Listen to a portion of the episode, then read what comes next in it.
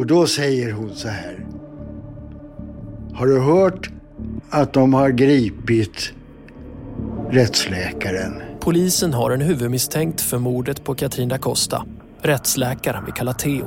Vilken rättsläkare, säger jag. Men han släpps efter fem dagar. Det finns inga bevis. Och psykiatrikerna som har gjort dessa undersökningar. Men då, från ett oväntat håll, framträder ett vittne som ska ha sett mordet och styckningen. De har kommit fram till att har varit med om en mycket skrämmande upplevelse. Ett litet barn, bara 17 månader gammalt. Hur stor tillit kan man egentligen sätta till ett barns vittnesmål i samband med ett mordfall? Ja, den frågan har åter blivit aktuell när det gäller mordet på en 27-årig kvinna för tre år sedan. Det här är Spår. Fallet Katrin da Costa. Med mig, Martin Jonsson. Och Anton Berg. Och i den här säsongen har vi också arbetat med reporten Maria Hansson Botin. Avsnitt 3. Barnet.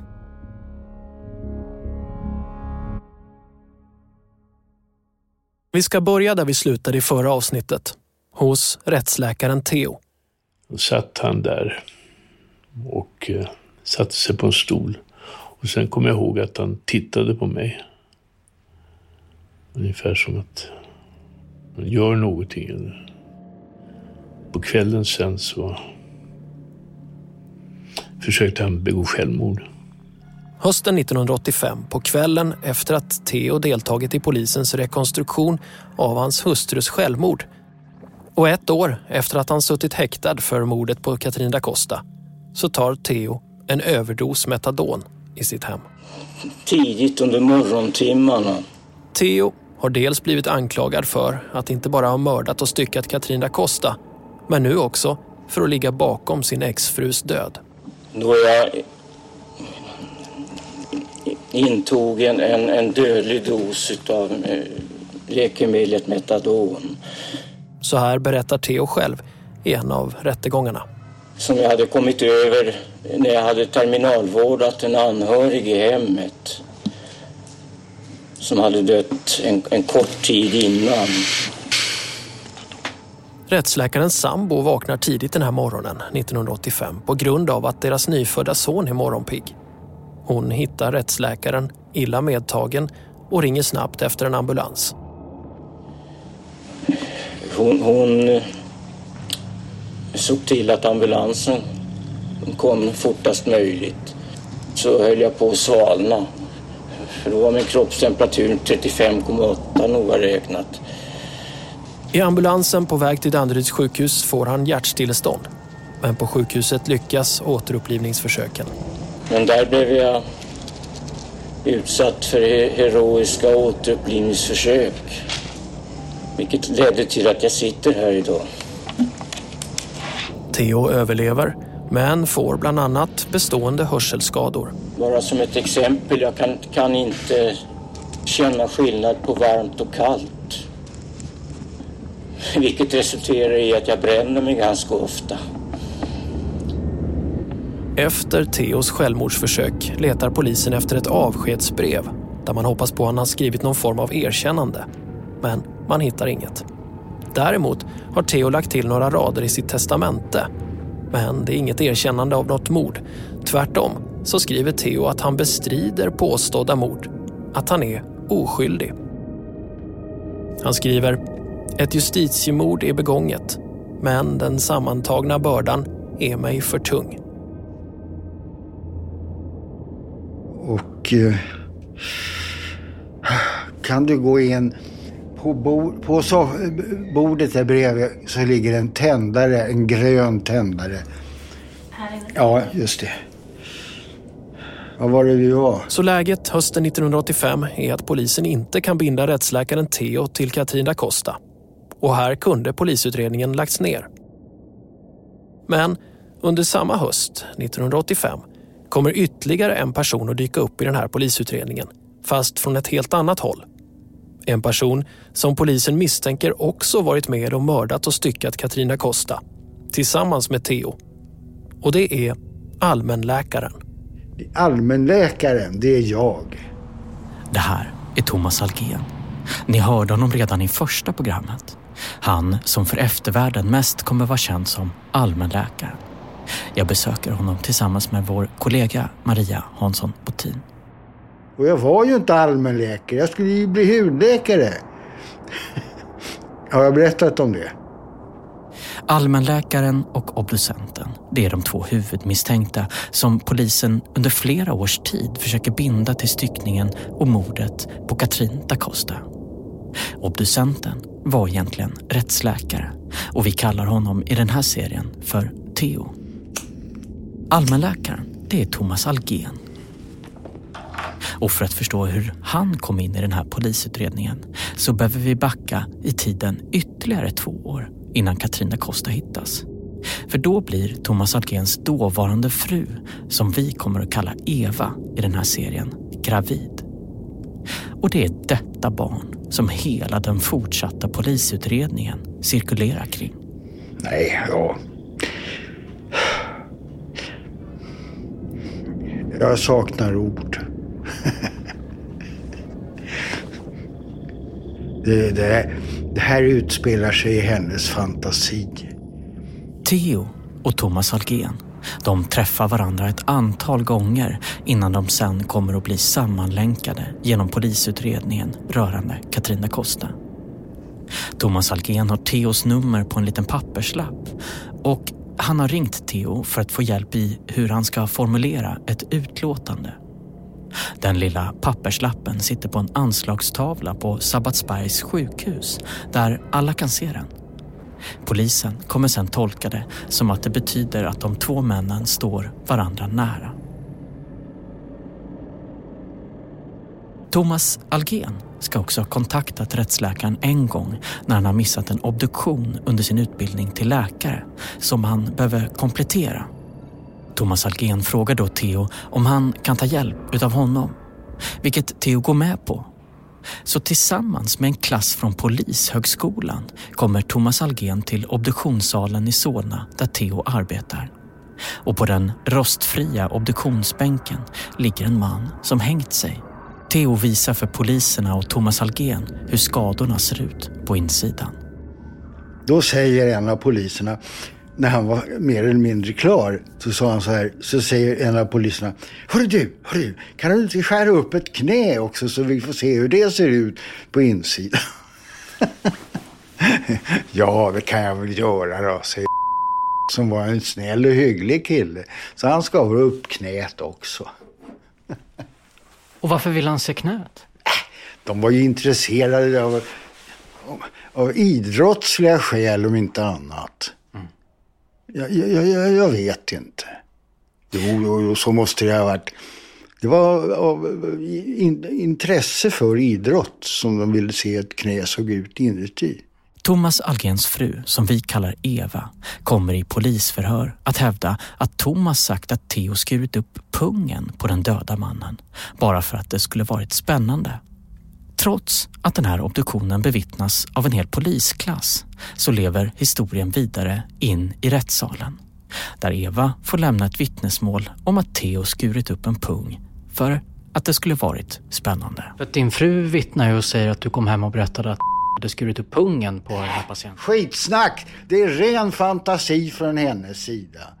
Pungen och knät sitter visserligen inte så långt ifrån varandra men Alltså, det, det, det är rena fantasier. Rena fantasier, foster från hennes sida. Efter obduktionen kommer Thomas Algen bjuda hem Theo och hans flickvän på middag. Som tack för att han kunnat komma ikapp med sina läkarstudier genom att delta vid obduktionen. Thomas Algen och hans då höggravida fru Eva serverar costoletta valdostana, fylld och panerad kalvkotlett. Något de ätit i Alperna. Eva påstår efteråt att rättsläkarens flickvän har ett dekolletage som går ner till midjan så att det går att se hennes bröst. Och hon reagerar på att flickvännen har på sig en kort, kort svart kjol, svarta strumpor med strumpeband och svarta högklackade pumps. Theo och hans flickvän reagerar i sin tur på att det serveras små portioner. De blev inte mätta utan de tackade ganska snart för maten och så gick de ut på McDonalds för att äta upp sig ordentligt. Jävla idioter. Det blir aldrig några fler parmiddagar efter det. Men den sätter sina spår hos Eva. Stockholmsläkare har anhållits som misstänkt för mordet på en 28-årig kvinna vars kropp hittades styckad i Solna i somras. Och när Theo anhålls två år senare så ringer Eva polisen för att fråga om det är han som har anhållits. Vilket polisen, trots regler om sekretess, ändå bekräftar för Eva.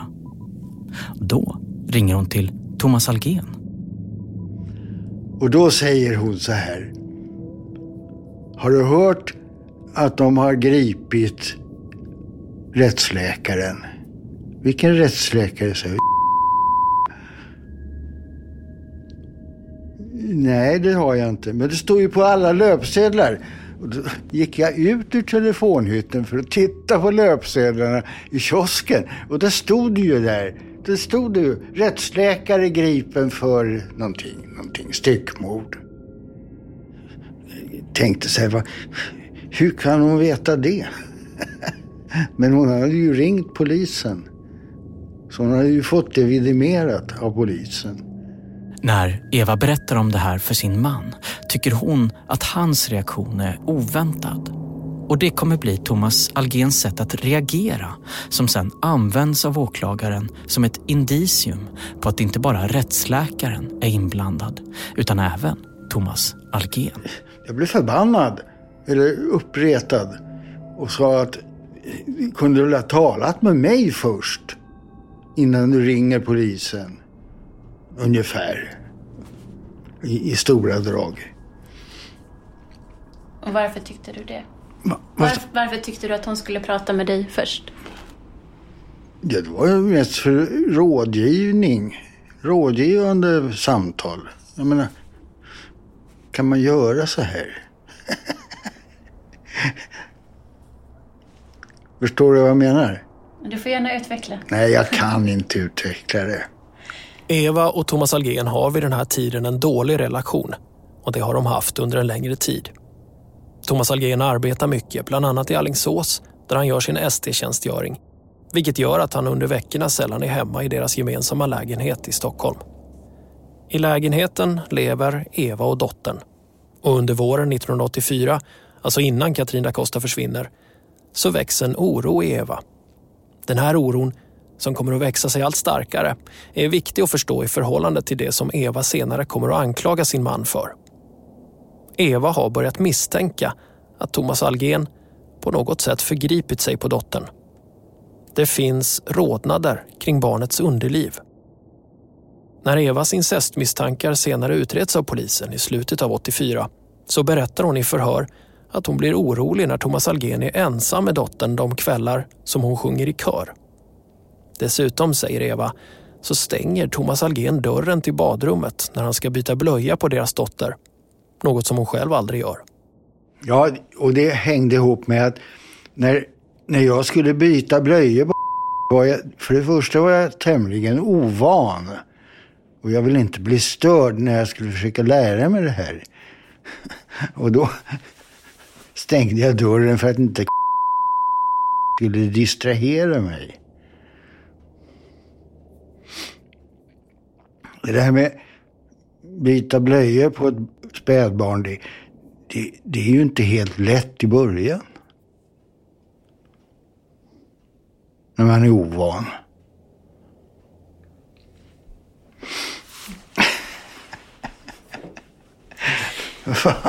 Vad fan. Man måste ju börja någonstans.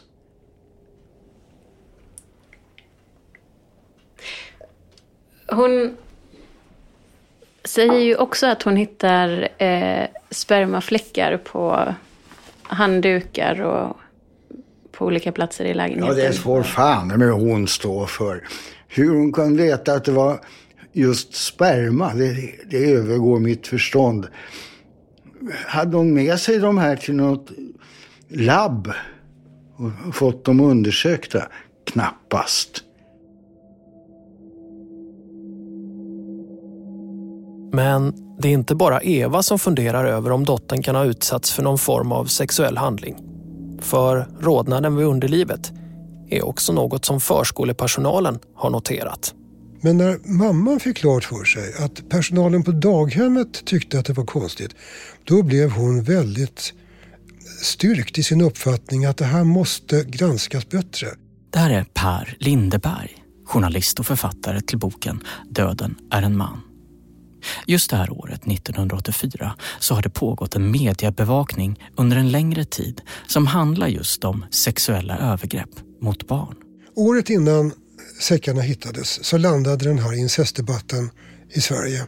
Den kom från USA och den innehöll oerhört, oerhört uh, graverande uppgifter om förekomsten av incest som dittills hade betraktats som någonting som närmast inte existerade. I Aftonbladet går det att läsa i en serie artiklar som kallas Brottet i barnkammaren att pappor med våld kan tvinga barn till tystnad.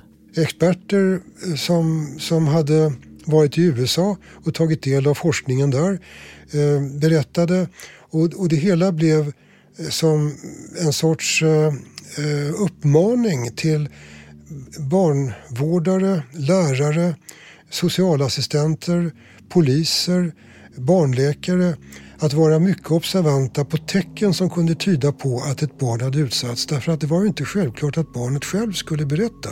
I artiklar i Aftonbladet hänvisar man till uppmärksammade studier i USA som pekar på att var fjärde kvinna utsatts för incestuösa övergrepp av familjemedlemmar. Incest går från att vara ett problem och ett brott som varit underrapporterat till att nu uppmärksammas stort. Och i Sverige rapporterar Socialstyrelsen om att de nu fått ta emot flera hundra anmälningar om incestövergrepp hos daghemsbarn. Finns det något liksom, fog för hennes oro någonstans? Kan du förstå hennes oro? Incestoro? Ja. Ja, utifrån vad hon har läst i kvällspressen. Möjligen. Jag vet, jag kan inte svara närmare på det. Jag vet inte. Under den här tiden sätts ett specialteam samman hos polisen som ska tackla de nya anmälningarna om incestövergrepp. Och på den tiden så hade det då växt fram speciella team som sysslade med incestbrott. Och mamman, barnet och pappan hänvisades till ett sådant team. Och där kom det här lilla barnet då att undersökas under en period. I mitten av december 1984, ett halvår efter att Katrin da Costa hittats styckad och ett par veckor efter att Theo har anhållits så kommer socialtjänsten att polisanmäla Thomas Algen för att ha sexuellt förgripit sig på sin dotter. Dottern är nu knappt två år. Och i början av 1985 kommer både polisen, psykologer och läkare att utvärdera mammans berättelser och observationer. När incestutredningen gällande Thomas Algens dotter är färdig kan man vid den fysiologiska undersökningen inte hitta några tecken på övergrepp. De kan konstatera att dottern haft långvariga problem med blöjeksem och från och till svampinfektioner. Psykologerna kan inte heller dra några säkra slutsatser. De vittnar om att familjen är i behov av stöd. Thomas Algen och hans fru lever nu inte längre tillsammans. Dottern bor med sin mamma Eva och Thomas träffar inte längre sin dotter. Men i mars 1985 bestämmer sig Thomas Algen för att besöka dottern när hon befinner sig på sitt daghem. Hej, det är pappa. Ja, hej pappa, säger hon då eller något sånt. Det här är sista gången de ses. Det är 37 år sedan. Och så sa jag någonting så du måste vara försiktig när du leker med det här så att du inte gör dig illa. Ja, så var det inte mer med det. Det var det enda. Det var det hela.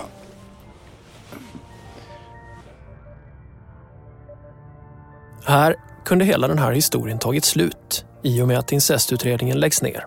Så har den, trots allvaret i anklagelserna och utredningen som ändå görs, inget med Katrin da Costa att göra.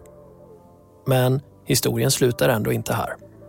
För en eftermiddag under sommaren 1985, ett halvår efter att Eva har polisanmält sin man för misstänkt incest, sitter Eva och läser Aftonbladet vid köksbordet. Där finns en artikelserie om ouppklarade sommarmord. Dottern, som nu är ett år äldre, kryper upp i hennes knä och mamma berättar senare för polisen att dottern pekar på en bild på första sidan. Det är ett foto av Katrin da Costa. Och då säger barnet, enligt Eva, “Där mamma!” Fotot är från 1982 och visar inte hur Katrin da Costa såg ut 1984. Journalisten Per Lindeberg. Alla som, som såg bilden och som visste hur Katrin da Costa såg ut vid tidpunkten för, sitt, för sin död. De har påpekat att hon såg inte likadan ut. Hon, såg mycket, hon var mycket mer medfaren. Hon hade inte heller samma frisyr och så vidare. En detalj i sammanhanget kan tyckas, men att dottern pekar på Katrin da Costa kommer ändå tas av åklagaren Anders Helin som en intäkt för att dottern träffat henne och att de är på rätt spår. Polisen kommer inte att ifrågasätta att Katrin da Costa inte såg ut som på bilden som Aftonbladet publicerade när hon dog 84. Eller att Eva och Thomas Algens dotter då var 17 månader gammal. Istället är det alltså detta fotografi på Katrin da Costa som syns i Aftonbladet och att dottern påstås känna igen henne, som i augusti 1985 får Eva att plocka upp telefonluren och ringa till polisen. Och Eva säger nu till polisen att hon tror att hennes dotter har varit vittne till styckningen av Katrin da Costa och att hennes före detta man, Thomas Algen och hans vän Theo gjort detta framför ögonen på hennes dotter. Och då börjar vi med protokoll fört över förhör med Algen. Polisen tar in Eva på förhör.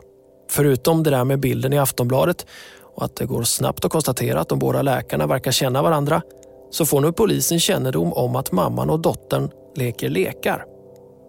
Lekar där det verkar som att dottern beskriver något som kanske skulle kunna vara en styckning. Och, menar mamman, så säger dottern ofta ett namn. Tomt i lekarna. Och Tomt är likt rättsläkaren Theos riktiga namn. Mammans och åklagarens tolkning är att Tomt är flickans sätt att uttala obducentens namn som också börjar på T. Under rättegången kommer det fram att Eva och dottern under samma tidsperiod som Evas polisförhör pågår läst en barnbok om tomtars anatomi. Något som enligt försvararna förklarar varför barnet pratar om tomt. Och jag tycker att det är en självklarhet att, man, eh, att en sån tolkning ligger närmare till hands än att eh, människor mördar och styckar och dessutom låter ett barn åse en sån gärning. Under en rad förhör med polisen kommer Eva berätta att hennes dotter inte kunnat sova. Att dottern sagt att pappas kompis är dum. Att hon är rädd för honom. Enligt Eva ska dottern sagt att hon träffat Thomas Algens vän när Eva varit på jobbet. Han ska ha gett en spruta och att han skruvar, sågar. Eva säger också att hennes dotter lekt lekar med sina dockor där de inte haft armar eller ben, ibland inte heller huvud. En av poliserna ger då Eva en bandspelare så att hon kan spela in samtalen med sin dotter. Vad vi kan förstå så handlar det om tio timmar unikt källmaterial. Ändå kommer åklagaren Anders Helin några år efteråt när han intervjuas i SVTs Rapport säga så här. Och, och det fanns ju liksom inga bandinspelningar av något större värde så, så att man, när man kunde lyssna på, på den här eh, barnets uppgifter till mamman och, liknande. Utan vi, vi, var väl helt enkelt tvungna att, att lita på att mamman talade sanning helt enkelt. Vad hände egentligen med de här banden? Där tycker jag att det är jätteviktigt att vi lyssnar på vad mamman själv säger i sitt förhör. För hon säger själv att eh, jag minns inte exakt vad hon har sagt och när. Jag minns kärnan i samtalet. Det här är Emelie Ernberg. Hon är psykologiforskare vid Göteborgs universitet. Hon har länge varit väldigt intresserad av både fallet och det faktum att det ska finnas kassettband med samtal mellan mor och dotter. Och det är ganska, ganska bra sammanfattat, för precis så minns vi samtal. Vi är jättedåliga på att efter, i efterhand gå tillbaka till ett samtal och säga exakt vem som sa vad, exakt vilken sorts fråga som ställdes.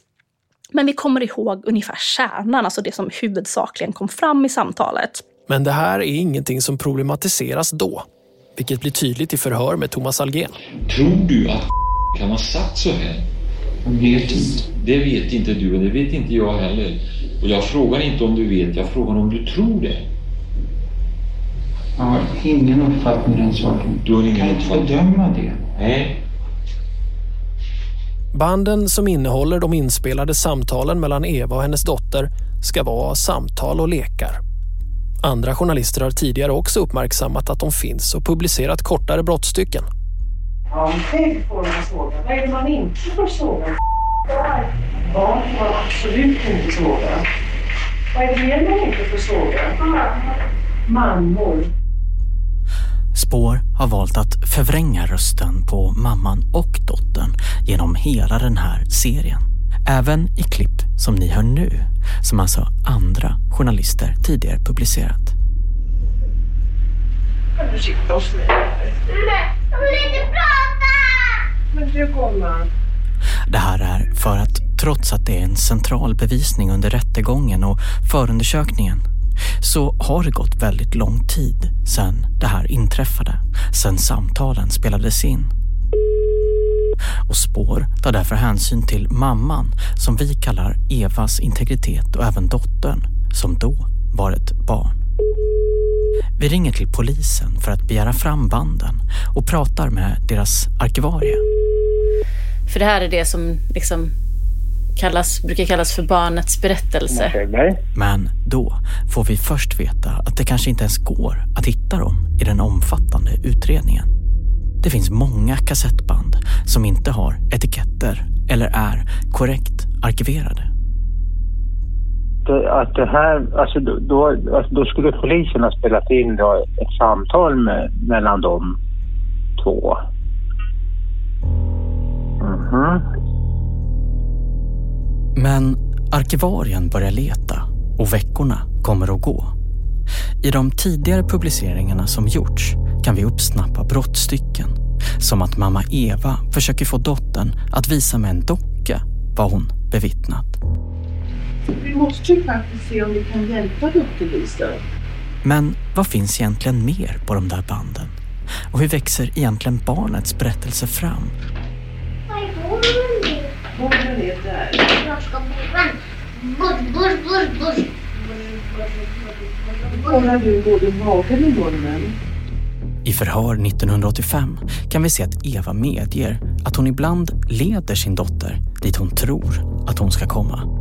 Hon säger citat och jag har ju ibland så att säga legat ett halvt steg före och liksom förstått vartåt hon vill komma ibland och så har hon så småningom kommit dit.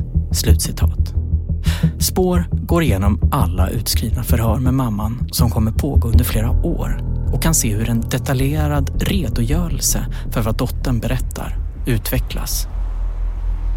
Förutom farbror Tomt, hennes pappas kompis, så berättar dottern enligt Evas uppgifter till polisen att pappa bibbar mycket, vilket mamma tolkar på ett sexuellt sätt som pippa.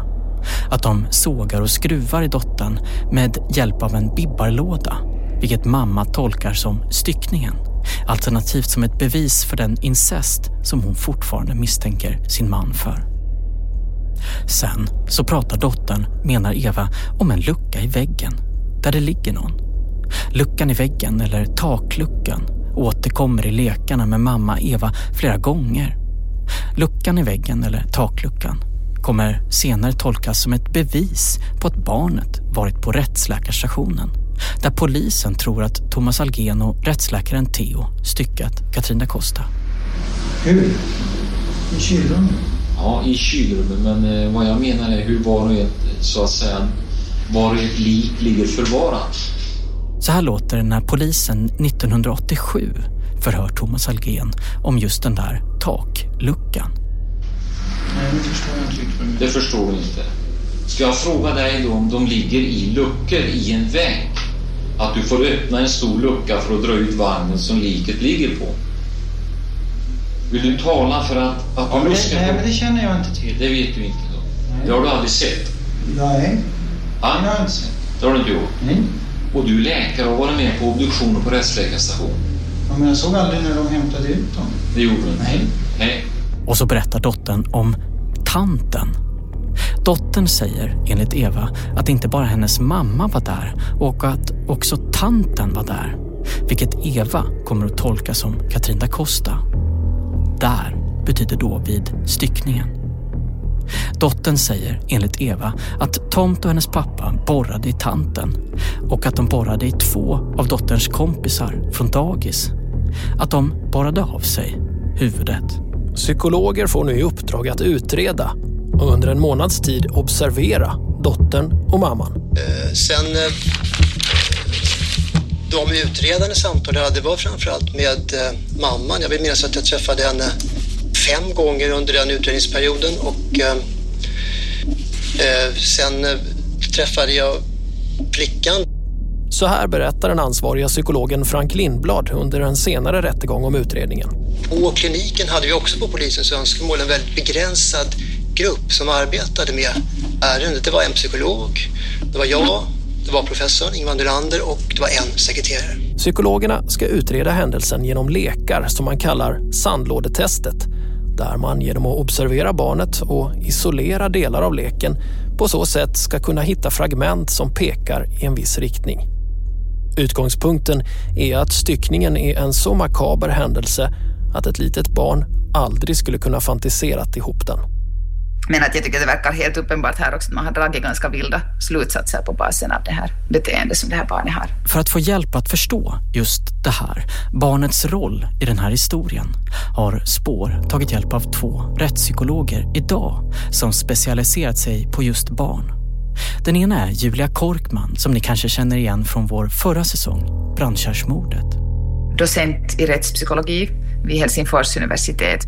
Och jag har alltså doktorerat 2006 eh, med en avhandling som uttryckligen handlar om intervjuer, som vi kallar det i Finland, det vill säga förhör med väldigt unga barn i utredningar av, av misstänkta fall av sexuellt utnyttjande. Och den andra experten är Emily Ernberg, som ni hörde tidigare i programmet. Min forskningsfokus har ju varit på små barn i brottsutredningar och förhör med små barn.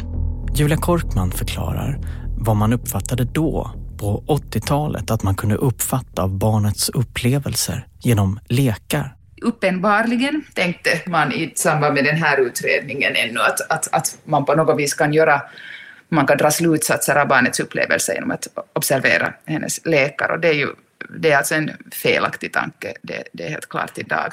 Och då vi har ett barn uh, vars mamma vi vet har talat med henne om om de här, den här misstänkta händelsen eller de här händelserna så är det ju inte så hemskt överraskande om de här, eh, det här, dessa liksom tema kommer fram i den här leken. If you thought the only way to get a more defined jawline with natural looking results was through surgery, think again. Juvederm Volux XC is a non surgical injectable gel filler that improves moderate to severe loss of jawline definition and can help you achieve natural looking results with little downtime. Even better, this improved definition lasts up to one year with optimal treatment. No maintenance required. Improve jawline definition for a smooth, sculpted look with Juvederm Volux XC. For important safety information and to find a licensed specialist, visit juvederm.com. That's J U V E D E R M.com. Not for people with severe allergic reactions, allergies to lidocaine, or the proteins used in Juvederm. Common side effects include injection site redness, swelling, pain, tenderness, firmness, lumps, bumps, bruising, discoloration, or itching. There's a risk of unintentional injection into a blood vessel, which can cause vision abnormalities, blindness, stroke, temporary scabs, or scarring. Talk to a licensed specialist to find out if it's right for you. It's that time of the year. Your vacation is coming up. You can already hear the beach waves, feel the warm breeze, relax, and think about work. You really, really want it all to work out while you're away. Monday.com gives you and the team that peace of mind. When all work is on one platform and everyone's in sync, things just flow wherever you are. Tap the banner to go to Monday.com. Ready to pop the question? The jewelers at BlueNile.com have got sparkle down to a science with beautiful lab grown diamonds worthy of your most brilliant moments. Their lab grown diamonds are independently graded and guaranteed identical to natural diamonds, and they're ready to ship to your door. Go to Bluenile.com and use promo code LISTEN to get $50 off your purchase of $500 or more. That's code LISTEN at Bluenile.com for $50 off. Bluenile.com code LISTEN. Polisen bestämmer sig för att göra en vallning för att se om dottern känner igen sig på viktiga platser från utredningen. Så här berättar den ansvarige psykologen Frank Lindblad i en senare rättegång. Jag var också med på två så kallade vallningar som, som polisen säger. De hade nämligen ett önskemål, bland annat ett önskemål inför den här utredningen. De ville att vi skulle eh, vara med när, när eh, flickan kördes förbi eh, före detta bostad eller aktuella bostad, jag vet inte. Eh, och dessutom eh, eh, gå igenom Statens rättsläkarstation. Polisen börjar med att sätta dottern i en bil för att se om hon känner igen Theos bostad. Man tar med flickan på en bilfärd och, och, och åker förbi en av de misstänkta männens hus i Täby. Det här är Per-Anders Granhag, professor i psykologi som har ägnat 30 år åt rättspsykologi och hur minnet fungerar. Och eh, då vill man se helt enkelt hur flickan reagerar när man passerar det här huset. Och då är det så att hon reagerar inte på något anmärkningsvärt sätt. Och då säger man att det här talar vare sig för eller emot att hon skulle ha varit i det här huset. Per-Anders Granhag konstaterar att flickan, när de kör förbi tegelhuset i Täby, där rättsläkaren bor, kan reagera på tre olika sätt. Antingen så som hon faktiskt gör, inte alls. Eller så kan hon visa tecken på att hon känner igen sig genom exempelvis peka på huset. Eller genom att bli rädd och gömma sig. Men det gör ju att det finns inget utfall i det här testet som skulle tala mot hypotesen. Och det är farligt att göra den typen av test. Som, det kan bara gå att tala för eller så är det utan så att säga värde, ingen riktning på utfallet. Och det blir ännu värre man säger, när man tänker på det andra utredningsmomentet. Det andra utredningsmomentet är ett besök på rättsläkarstationen. Det är mitten av december 1985, ett och ett halvt år efter att Katrin da Costa hittats död och rättsläkarens gamla kollega Jovan Reis ställer i ordning rättsläkarens kontor så att det ska se ut precis som när han arbetade där. Det innebär att man sätter dit fyra kranier på en hylla den utredande psykologen Frank Lindblad kommer flera år senare säga att Eva i samband med vallningen berättar att dottern suttit och bläddrat i en barnbok om tomtar, hur de lever och deras anatomi. Hon har pekat på ett tomteskelett och sagt att farbror Tomt har en, två, tre, fyra. Men istället för att utgå ifrån att dottern faktiskt refererar till vad hon ser i boken så kommer psykologen Frank Lindblad när han vittnar under rättegången mena att det här skulle tala för att dottern varit på rättsläkarstationen tidigare. Att hon redan kände till kranierna på rättsläkarens kontor. Så här låter det ur P3 Dokumentär om Katrin da Costa. Jag uppfattar det som en eh, oskyldig bok och eh, jag har inte sett några bilder som skulle kunna på något sätt vara utgångspunkt för alla de här utsagorna. Det är en utomordentligt orimlig hypotes. Spår har pratat med Frank Lindblad över telefon. Han tackar nej till intervju och hänvisar till vad han redan sagt i rätten. Under vallningen så låter man dottern gå igenom utrymmen där döda kroppar förvaras bakom luckor eftersom hon i lekar med mamman pratat om takluckor. Men dottern reagerar inte alls på luckorna. Hon ger överhuvudtaget inte någon indikation på att hon känner igen sig. Per-Anders Granhag igen skriver man så här i yttrandet att aktioner vid det här besöket kan beskrivas som en tillkämpad oberördhet gränsande till uppspelthet och skulle psykologiskt kunna uppfattas som en försvarshållning mot att våga berätta eller minnas. Dagen efter besöket på rättsläkarstationen försöker en av psykologerna prata med dottern om besöket. Men flickan, som snart ska fylla tre år, vill inte prata utan kastar legobitar på honom och går därifrån. I utlåtandet går att läsa citat Beträffande besöket på rättsläkarstationen talar framför allt reaktionen dagen efter för att hon förknippar det med obehag. vilket är svårt att förstå utifrån det aktuella besöket i sig. Snarare kan hennes reaktion tala för att hon förknippar denna plats med tidigare obehagliga upplevelser. Slutcitat. Det här är väldigt farligt för att då är det ju på det viset att, att oavsett utfall av ett sånt här utredningsmoment så kommer hypotesen att stärkas. Så på det sättet, icke falsifierbara hypoteser, att det fanns ett, ett, ett tunnelseende eh, överlag. Man var bra på att ta till sig information som gav stöd för hypotesen. Man var också bra på att hitta bortförklaringar på sådant som inte stödde hypotesen. Slutsatsen blir, efter psykologutredningen, att det är troligt att dottern har upplevt det som mamman påstår. Det är alltså troligt att dottern bevittnat mordet och styckningen av Katrin da Costa. Det här upprepar sen Frank Lindblad när han vittnar i tingsrätten. har sagt väldigt mycket under det här senaste året. Och psykiatrikerna som har gjort dessa undersökningar de har kommit fram till att varit med om en mycket skrämmande upplevelse.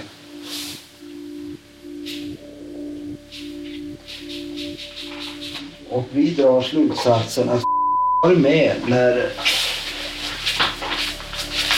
ja, någon obduktion eller någon sorts likstyckning.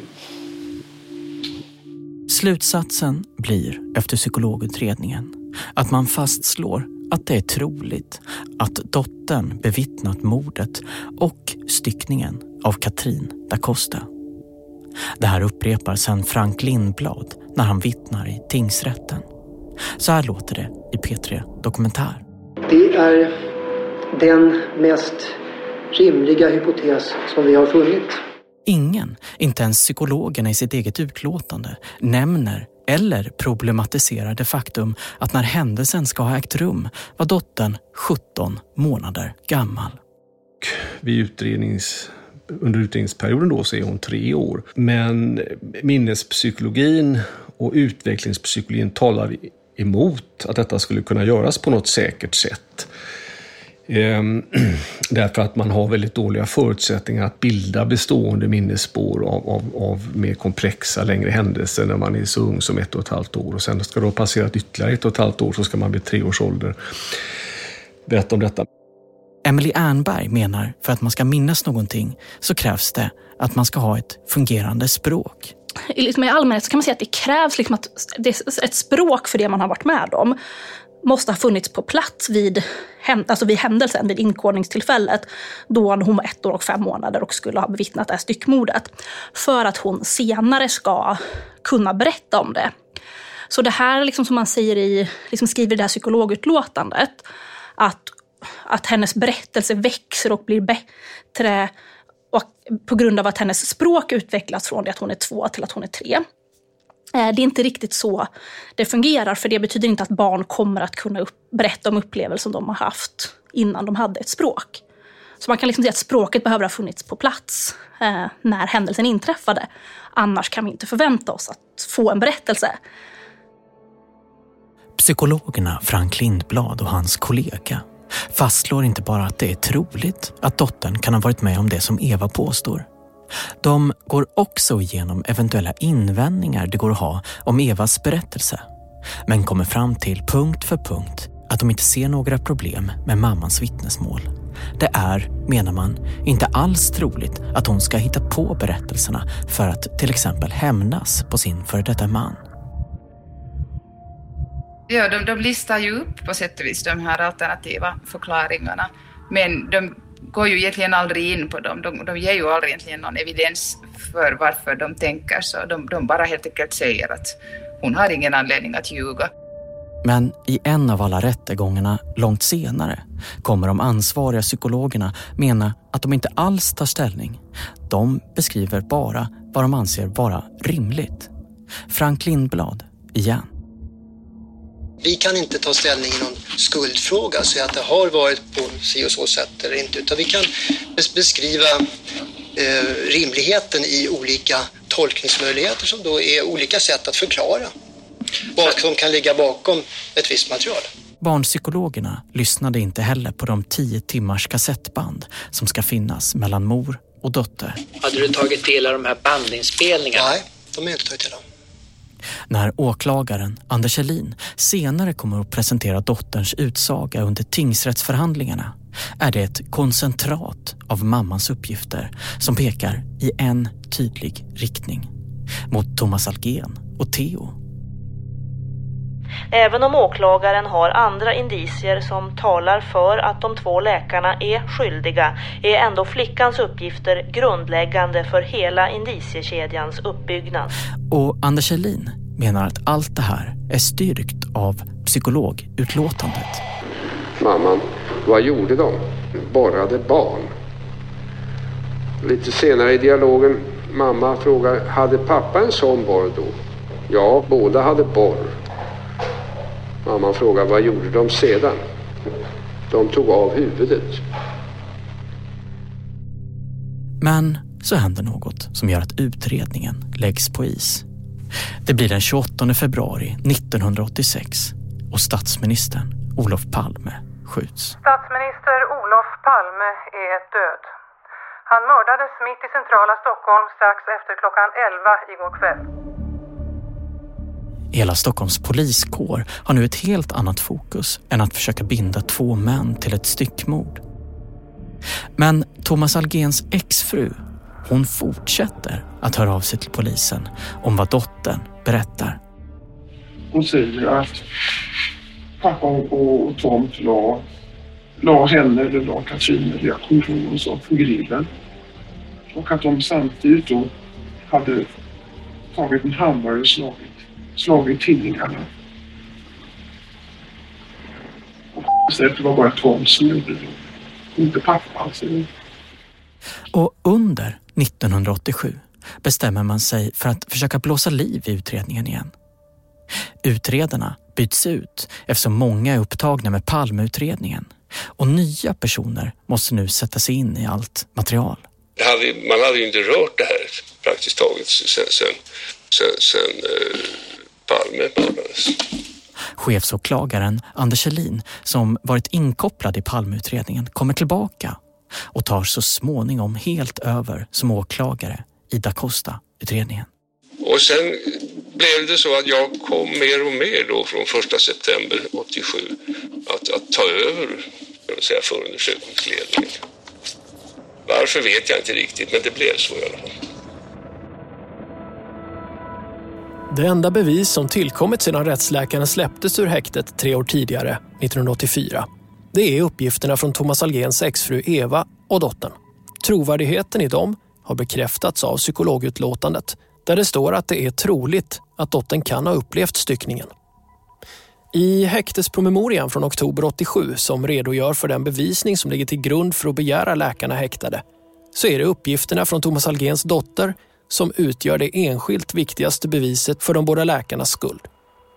Där sammanfattas också uppgifterna från dottern om vad hon varit med om, nu i en väldigt koncentrerad version. Citat. De tog av tanten huvudet och slängde det i en papperskorg. Sen blev tanten mos. När tanten inte hade något huvud kunde hon inte tala. Slutcitat. Allmänläkaren Thomas Algen och rättsläkaren Theo är nu misstänkta för att ha mördat och styckat Katrin da Costa.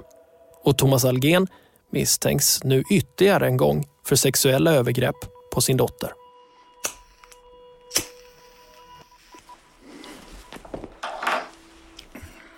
Och då ringde ju morsan till mig och så sa, berättade det att polisen har ringt oss och frågat vad du ska ta vägen. Eh, ja, ja. Jaha, sa jag. Thomas Algen, som vid den här tiden jobbar på en vårdcentral i Västsverige, åker upp till Stockholm. Han kommer in till polishuset för förhör. Han har med sig sin försvarsadvokat, Bengt H Nilsson. Polisen berättar först om incestutredningen, att de misstänker honom för brott. Men de antyder också att dottern bevittnat något skrämmande. Och då så sa jag, sa jag, jag tror jag måste avbryta det här för jag måste rådgöra med min försvarare. Ja. Och så gick vi ut i korridoren, Bengt och Nilsson och jag. Och så stod vi och pratade där en stund. Och, och, och jag sa, vad fan är det här? frågade jag. Ja, ja, ja jag vet inte, säger, säger Nilsson. Jag vet inte riktigt, men du måste svara på deras frågor. Ja. Och så gick vi in igen då i förhörsrummet. Och det första de gör då, det var att dra fram ett foto på ett Katrin da Costa. Jag, jag vet inte, kommer inte ihåg riktigt vad de sa, men vi tror att du har mördat henne eller något sånt där.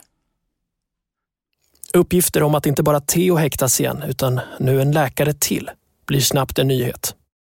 Ja, vad jag för dagen kan bekräfta är att sedan två veckor tillbaka så sitter en läkare häktad misstänkt för mord eller medhjälp till mord. Och jag kan också bekräfta att idag har en annan läkare anhållits misstänkt för delaktighet i samma mord. Den nu anhållne, är det den här obducenten som figurerade då 1984? Ja, det är riktigt. Under förhören som kommer pågå i månader kommer både Thomas Algen och rättsläkaren neka till allt. Och eh, eftersom de inte har lämnat någon förklaring till dödsorsaken eller att överhuvudtaget bekännas vid att de har träffat den här kvinnan så menar jag att eh, skälet är att de döljer att de har bragt henne om livet.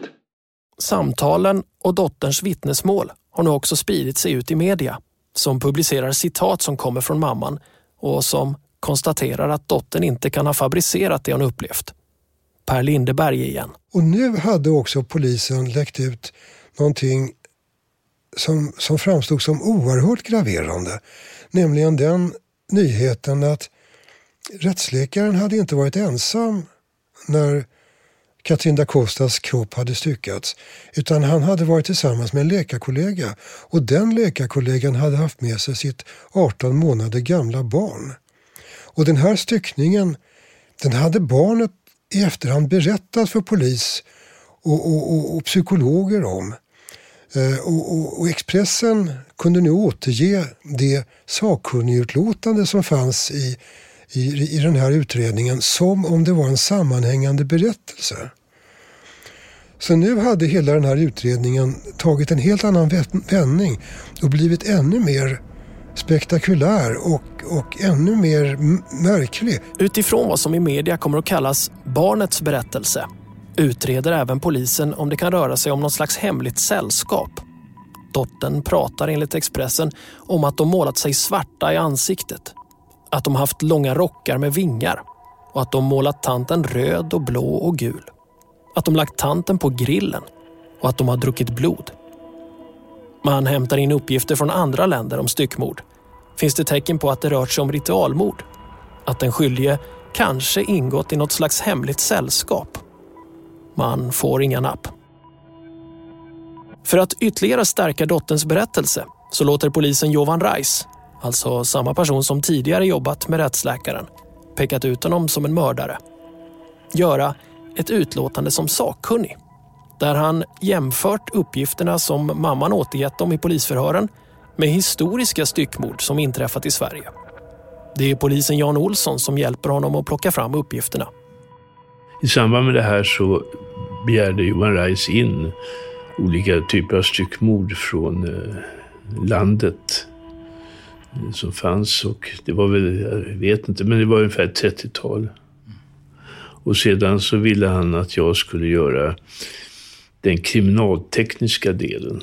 Alltså titta på det kriminaltekniskt. Och han då och en annan läkare skulle se på själva styckningen och på kropparna.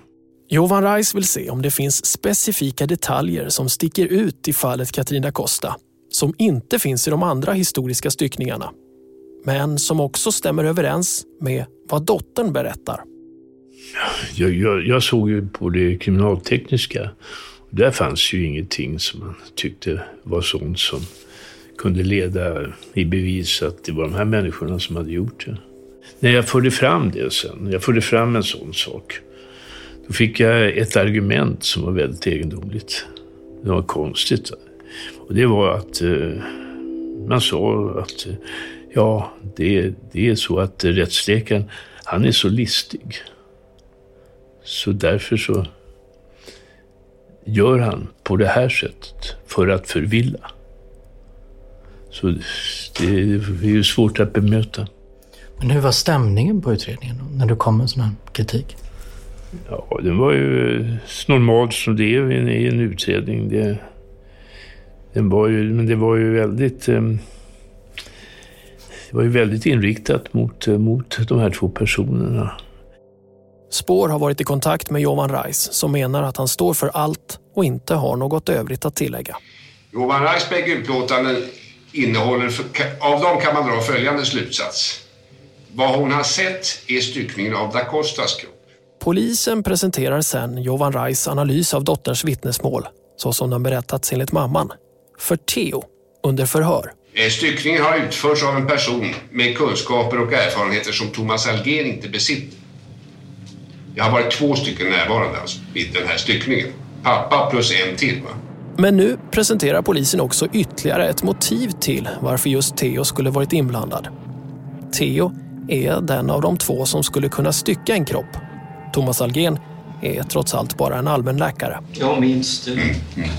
Och du säger själv att den andra närvarande rimligen bör vara någon som Thomas Algen känner. Eller hur? Och hur pass många experter på likstyckningar känner han? Ja, han känner dig. Det ska dessutom vara en person som har tillgång till rättsläkarstationen i Solna, ska jag väl tillägga. Han känner bara dig. Vi kan väl utgå från att han går inte ut på gatan och plockar en person och råkar hitta en expert på, på, på den här sortens arbete, eller hur?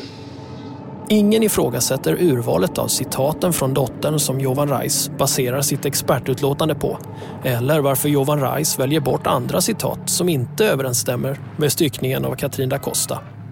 Eller, återigen, att källan till alla citat inte ens är dottern, utan mamman. Har hon sagt eller gjort någonting som tyder på att hon fortfarande har minnesbilder av det här? Mm, hon pratar ofta, eller vid vissa tillfällen pratar hon om pappa och att han har varit dum och hon har sagt att han dödar. Och äh, har, har då vissa associationer som äh, som, som härstammar ur det hon har varit med om. Så här berättar Eva själv för polisen i december 1987 om vad hon misstänker att hennes dotter utsattes för när hon var 17 månader gammal. Och som hon först nu, flera år senare, enligt mamman, bearbetar i lekar. Vad är det för typ av association hon gör? Hon sågar sig själv som bestraffning ibland och sågar mig. När hon är arg på mig säger att hon ska döda mig. Försöker strypa mig ibland. När spår går igenom hela förundersökningen och slasken så framkommer inga som helst analyser av kassettbanden mellan dottern och Eva. Pratar dottern i tio timmar om att såga i huvudet? Eller bara i tre minuter? Hur många gånger pratar egentligen dottern om tomt? Det går inte att se någonstans. Det vi däremot kan se är att själva bevisen som åklagaren presenterar och som leder fram till åtal om vad dottern ska ha sett enbart finns genom mammans redogörelse till polisen. Ingen har alltså brytt sig om att jämföra mammans berättelse med dess ursprungliga källa. Men dotterns röst, dotterns berättelse finns någonstans där hos polisen i arkivet. Och efter ett antal veckor så har polisen äntligen hittat kassettband. Men ska vi få tillgång till dem, säger polisen, så kommer tillgången med ett förbehåll. Ett förbehåll är ju att så här, ja, vi bedömer att en viss uppgift som ni vill ha ut är belagd med sekretess. Men att risken för skada kan liksom undanröjas med hjälp av att vi ställer upp ett förbehåll att ingivaren då, ni i det här fallet, får ta del av uppgiften under vissa angivna förutsättningar då. De kommer att beläggas med sådana förbehåll att hela den här serien skulle vara omöjlig att producera. Polisen vill nämligen inte att vi ska avslöja familjerelationen mellan mamman, som vi kallar Eva, och dottern och Thomas Algren. Nej men som sagt det är ju jättesvårt liksom eh, just det här att eh, vissa delar är ju eh, ja, men vissa delar är ju offentliggjorda, men eh, det är ju ganska, om man ser till hela, all, alltså hela alltet så är det ju ganska få delar som är offentliggjorda. Vi sitter alltså med möjligheten att kunna lyssna på vad mamman och dottern egentligen pratat om. Det är långt mer än de få minuter som andra tidigare har publicerat. Men om vi gör det får vi inte berätta att rösterna på inspelningen är en mamma och dotter och att det är Thomas Alkéns barn som vi lyssnar till. Det är tio timmar där vi skulle kunna följa hur berättelserna vuxit fram, hur mamman har tolkat dem och sen jämföra med vad hon sen sagt till polisen.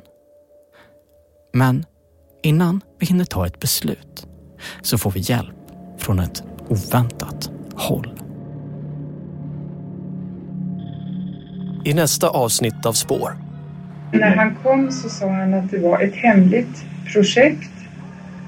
Han talade om att han var läkare och obducent. Två vittnen kommer träda fram och de berättar nu något de varit tysta om i flera år. Tyckte att det var något sågad eller ett eller annat som hang i, i taket. Eh, som en cirkelsåg liksom. De har sett fotografier av en styckning. Men just nu folk på bilderna. Ja. I sådana fall bara en person va? Spår görs av Anton Berg och Martin Jonsson. Researcher och reporter är Maria Hansson Botin. Exekutiv producent på Third Ear Studio är Anna Åkerlund. Spår är ett samarbete mellan Acast, A1 Produktion och Third Ear Studio. Arkivljuden är hämtade från Sveriges Radios ekoredaktion, SVTs Rapport, Aktuellt, ABC och Kanalen. Tack för att ni lyssnar och följ oss gärna på sociala medier för senaste nytt om spår.